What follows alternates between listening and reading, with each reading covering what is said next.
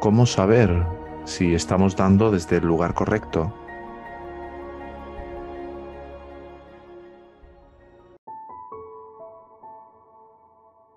De cómo, cómo detectar con claridad ¿no? Eh, ese lugar, si es un lugar adecuado, si no es un lugar adecuado. Entonces esta tarde vamos a reflexionar juntos acerca de cómo, em, cómo, cómo se está dando en nosotros. Vamos a echar una mirada profunda a nuestra propia experiencia. Ya sabéis que siempre que miramos a nuestra experiencia es como aprendemos de verdad. No tanto con la teoría o... No, cómo se materializa en, nuestra, en el fuego de nuestra propia vida eh, todo esto que vamos aprendiendo aquí. Y vamos a ver hasta qué punto hay un deseo oculto de recibir atención en este dar o de obtener algún tipo de reconocimiento o simplemente que me den las gracias. O por ejemplo que se sienta, que esa persona se sienta de alguna forma en deuda conmigo para que luego me pueda devolver el favor si yo me pongo enferma o enfermo o me pasa algo si eso está de alguna forma sutilmente ahí, ¿no? Así que te invito a hacerte una pregunta inicialmente. Sé lo más honesta y honesto que puedas contigo. No tienes que levantar la mano para comentarlo, es para ti, para tus adentros, para tu fuero interno. Aunque ya sé que has dado pasos importantes en abrirte y en expresar lo que vas reconociendo en ti? ¿Ayudo a los demás realmente o simplemente lo hago porque obtengo alguna satisfacción con ello? No por ser útil y por servir llanamente, sino siento que obtengo alguna satisfacción por ello Simplemente contéstate, quizá es un poquito de, de pan y un poquito de queso, ¿no? Hay un poquito de todo, a veces más de una cosa, a veces más de la otra.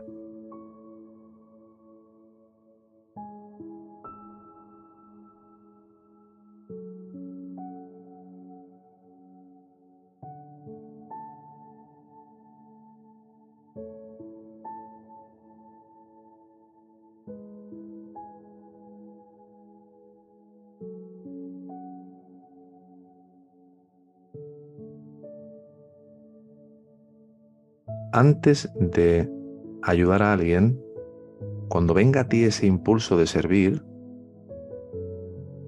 te sugiero, y esto lo hago extensible a todos vosotros, a que te hagas tres preguntas. Primera, ¿realmente, realmente, y este realmente hay que preguntar, hay que decirlo dos o tres veces? Es como una invocación a la máxima sinceridad por nuestra parte. ¿Realmente, realmente ¿Quiero ayudar a esta persona? Segunda, ¿realmente, realmente puedo ayudar a esta persona? Y por último, ¿esta persona me está pidiendo ayuda? ¿Está pidiendo mi ayuda? Porque a partir de ahí el hacerte estas tres preguntas te va a ofrecer una perspectiva más clara de poder posicionarte desde un lugar más amplio y elegir o no involucrarte en ayudar y servir de una manera impulsiva y automática. Te va a dar una visión más amplia de lo que está ocurriendo. Y diréis, ¿por qué, es, ¿por qué puede ser esto importante? Porque aunque la indicación primordial de estas enseñanzas es trata de atender al que quiere ayudar y olvídate de todo esto, hay un montón de momentos al cabo de la semana en las que tú estás operando y viviéndote como este cuerpo y por lo tanto ya sabéis que es fundamental que vayamos alineando nuestro cuerpo, mente y mundo con nuestra verdadera naturaleza.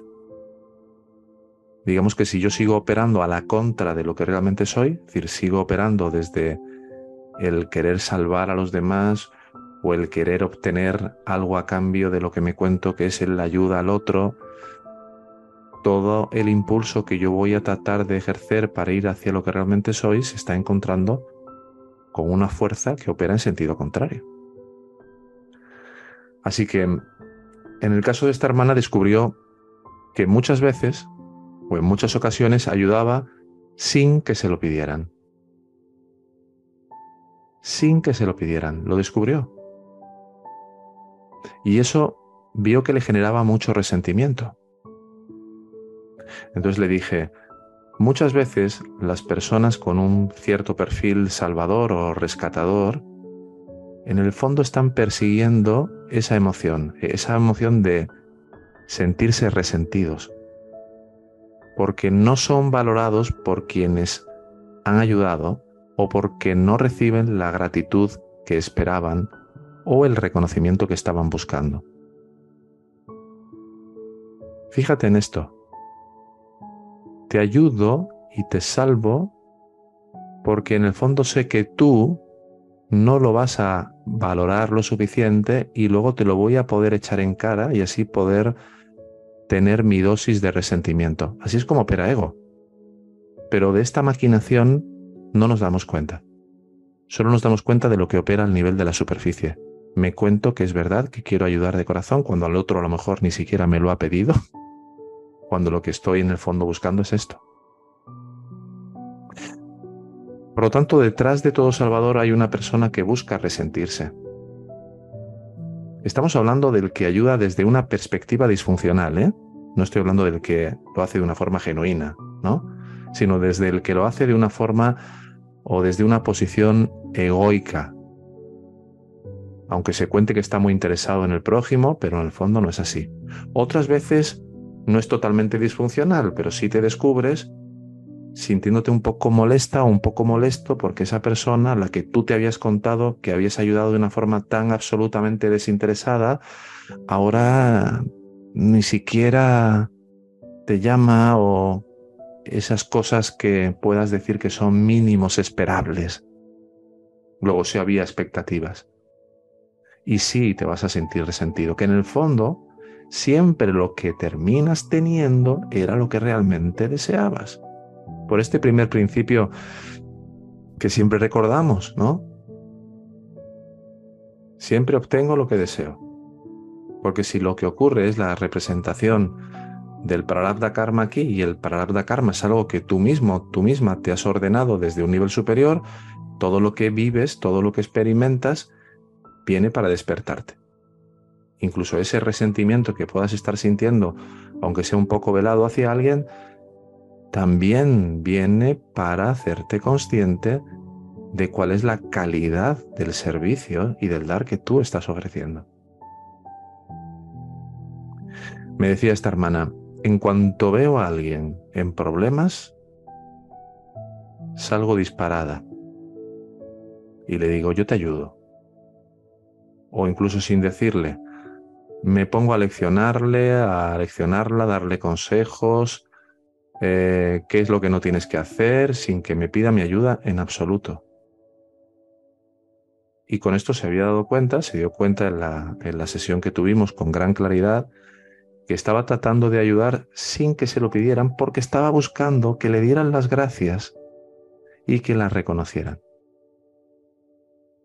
Sin embargo, es vital vital para nosotros en nuestro camino espiritual. Que nos vayamos convirtiendo en herramientas de servicio verdadero para los demás. Entonces, si hubiera algún enfermo que buscara cura, ¿sería permitido curarlo? Existe alguien aquí que si encuentra el sábado un cordero suyo que cayó en una zanja, ¿no lo sacaría de ahí?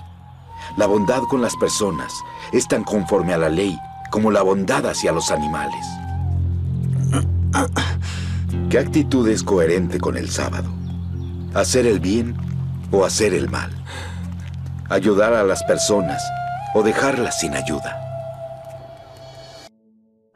Esto tanto Robert como Vagabán lo hacían implícito, como que viniera ya en el pack, ¿no?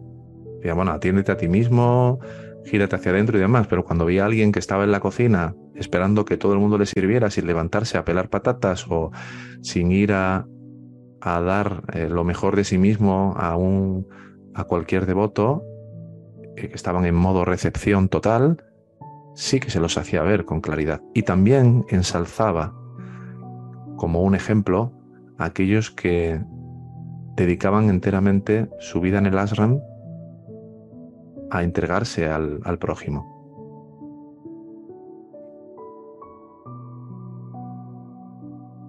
¿Y si repartiese todos mis bienes para dar a los pobres? ¿Y si entregase mi cuerpo para ser quemado y no tengo caridad? De nada me sirve.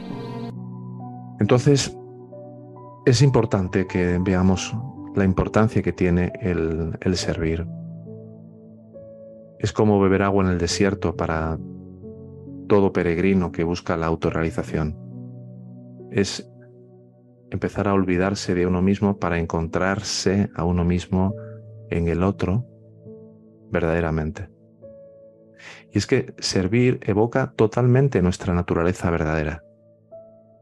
Siempre y cuando lo enfoquemos verdaderamente, de una manera adecuada, quiero decir. Puede ser un elemento que potencie el desarrollo del amor a atendernos a nosotros mismos. Cuando a veces preguntáis, ¿cómo puedo desarrollar el amor para atenderme a mí mismo?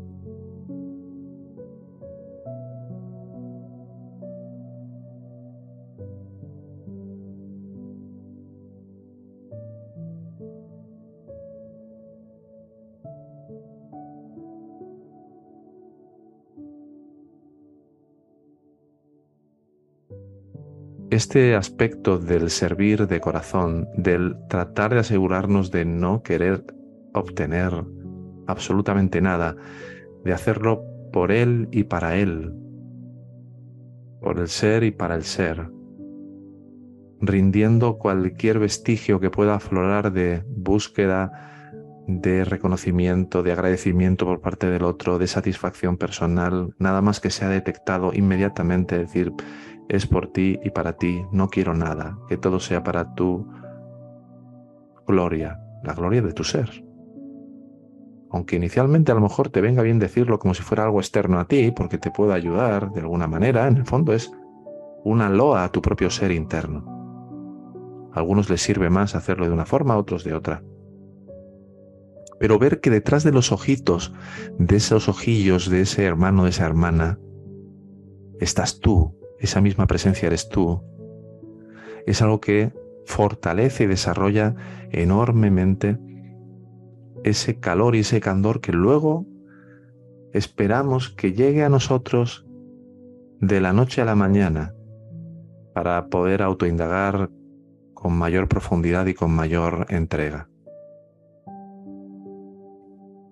Me decía eh, mi amado y mi anciano maestro, que tanto amaba en Tíbet. Me decía Ernesto, el que no sirve, no avanza. No avanza. El servir y ayudar realmente nos acerca de corazón al otro, nos abre el corazón, nos permite vernos de verdad en el otro, no como una figuración intelectual o como una práctica dirigida, no, experiencialmente, vívidamente, el estar sirviendo de corazón a alguien, el, llegar a un, por ejemplo, a una residencia de ancianos y hacerle la cama a una anciana, dejarle sus zapatos colocados, poner una flor y marcharte sin que nadie te vea, sabiendo de que nadie te ha visto, pero que esa señora va a llegar luego y se va a encontrar con ese olor, con esa cama recién hecha, eso te acerca a Dios, al ser en tu corazón. Me decía mi maestro, siempre que puedas servir, hazlo con todo tu ser. Y olvida inmediatamente olvida inmediatamente. No permitas que el orgullo se apodere de ti. Siempre que puedas servir, hazlo. Con todo tu ser. Con todo tu ser es toda tu intención. El poder de tu intención es algo absolutamente extraordinario. El gran archivo del Sanchita Karma está lleno de los tejidos de las intenciones de tus sueños anteriores. Es la intención que pones en cualquier cosa lo que determina el curso del fruto de esa acción. Por eso la intención es algo absolutamente extraordinario. Y según vamos avanzando en este camino, vamos entendiendo el grado de sufrimiento de nuestras mentes, el dolor emocional, las adicciones, el sinsentido, el miedo a la vida misma. Entendemos y profundizamos en nuestro interior cada vez con mayor claridad. Y al entrar en contacto con toda esta vulnerabilidad, con toda esta intimidad, eso nos va habilitando de una manera paulatina, a nivel experiencial, a saber entender desde un punto de vista cada vez más maduro que el dolor de creernos ser un cuerpo, la tragedia interna que esto implica y todo lo que eso conlleva, eso nos va a permitir ver a los demás cada vez desde una perspectiva totalmente diferente. ¿Cómo vas a ver igual a un anciano sollozando por la soledad que experimente, que siente en ese asilo? Porque su mujer con la que estuvo 50 años casado de repente se murió anoche. ¿Cómo vas a verlo y entenderlo igual sin haber encontrado en ti, en las profundidades y en las honduras de tu, de, tu interioridad, todo, todo ese dolor, todo ese miedo a la soledad, todo ese apego, todo lo que implica el vivir apegado y dependiente de otro. ¿Cómo vas a tener una compasión verdadera por ese anciano y le vas a abrazar igual si no te has topado con todo eso en tu corazón? Pues cuando, cuando hemos afrontado todo esto dentro de nosotros, la gracia nos va llevando a ser su mensajero, a ser su herramienta, a llevar agua al sediento, a llevar comida al hambriento, a llevar escucha al perdido, y eso empieza en nosotros mismos, en esta escuela, en esta misma escuela. Muchos lo estáis haciendo ya. Cuando servimos a nuestro hermano, que atraviesa un momento de duda, de miedo, de dolor, podemos llevarle nuestro mensaje de esperanza. Y otros hermanos que están viviendo situaciones especialmente duras ahora, podemos compartirles cómo hemos atravesado nosotros situaciones similares, qué nos ha ayudado.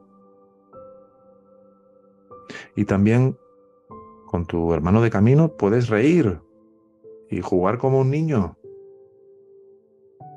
¿Eh? No es solo llamar, que sé que lo estás pasando mal. ¿Cuántas veces llamas a un hermano para reírte con él o con ella? Como un niño pequeño, como no te puedes permitir con nadie. Oye, te llamo para que nos riamos un rato. Sé que contigo no me voy a sentir juzgada o juzgado igual. Esa libertad de las relaciones es un gran servicio. Llamar a alguien para vamos a reírnos un rato, quizá llevas una semana complicada. Oye, ¿qué te parece si vemos una película juntos, aunque estemos a distancia y luego charlamos un poco sobre ella? O un vídeo que, que vi que me gustó el otro día, o, o tal libro, te he mandado unas páginas y es un regalo tener un espacio donde poder quitarte la máscara. Por eso siempre hemos dicho que los grupos son un laboratorio que nos permite durante un tiempo entrenarnos en ir soltando todas las falsas creencias, todos los obstáculos que hemos ido interponiendo entre, entre nosotros y el otro. Y poco a poco este amor entre la sanga, entre vosotros, va a ir madurando. Algunos que antes no os atrevíais ni siquiera a decir hola, ya arranca la clase, hola, ¿y cómo estás Rosa? o ¿qué tal Oscar? ¿Cómo te fue con eso? Así se empieza cultivando, cultivándolo, cultivando la atención de corazón al otro, rindiendo cualquier sensación de estoy siendo buena persona o así me va a escuchar o algún día me llamará a mí si yo lo llamo ahora. No, pero tratando de ser cada vez más amorosos de verdad, más ser eh, más entregados de verdad, más dispuestos a servir de verdad. Ahora subsisten la fe, la esperanza y la caridad, las tres, mas la mayor de ellas es la caridad.